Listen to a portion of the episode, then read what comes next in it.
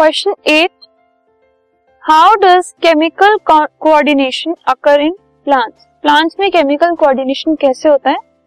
So chemical coordination occurs in plants with the help of plant hormones जो plant hormones हैं, उनकी वजह से केमिकल कोऑर्डिनेशन होता है, जो कि हेल्प करते हैं ग्रोथ को डेवलपमेंट को और जो रिस्पॉन्सेज है इन्वायरमेंट की तरफ़ उनको कोऑर्डिनेट करने के लिए।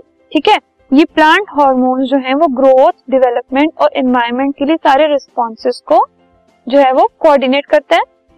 They are synthesise at places away from action and diffuse to the area of action ये सिंथेसाइज होते हैं एक्शन का जो एरिया है, उससे दूर और अल्टीमेटली एक्शन के एरिया में जाकर ये डिफ्यूज हो जाते हैं।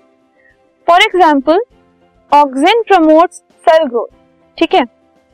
Gibberellins promote stem growth cytokinins promote cell division abscisic acid inhibits growth and its effects include the wilting of leave ये कुछ प्लांट हॉर्मोन्स और उनके जो एक्शन हैं वो गिवन ठीक है? ऑक्सीजन सेल ग्रोथ गिबरलिन जो स्टेम ग्रोथ है, उसको प्रमोट करता है. साइटोकाइनिन जो है वो सेल डिवीज़न को प्रमोट करता है. सो ऐसे जो भी सारे प्लांट हॉर्मोन्स हैं, वो ग्रोथ एंड डेवलपमेंट ये सब कुछ रेगुलेट करके केमिकल कोऑर्डिनेशन में हेल्प करते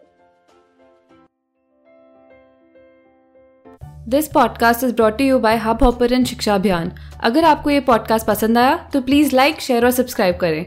और वीडियो क्लासेस के लिए शिक्षा अभियान के यूट्यूब चैनल पर जाएँ।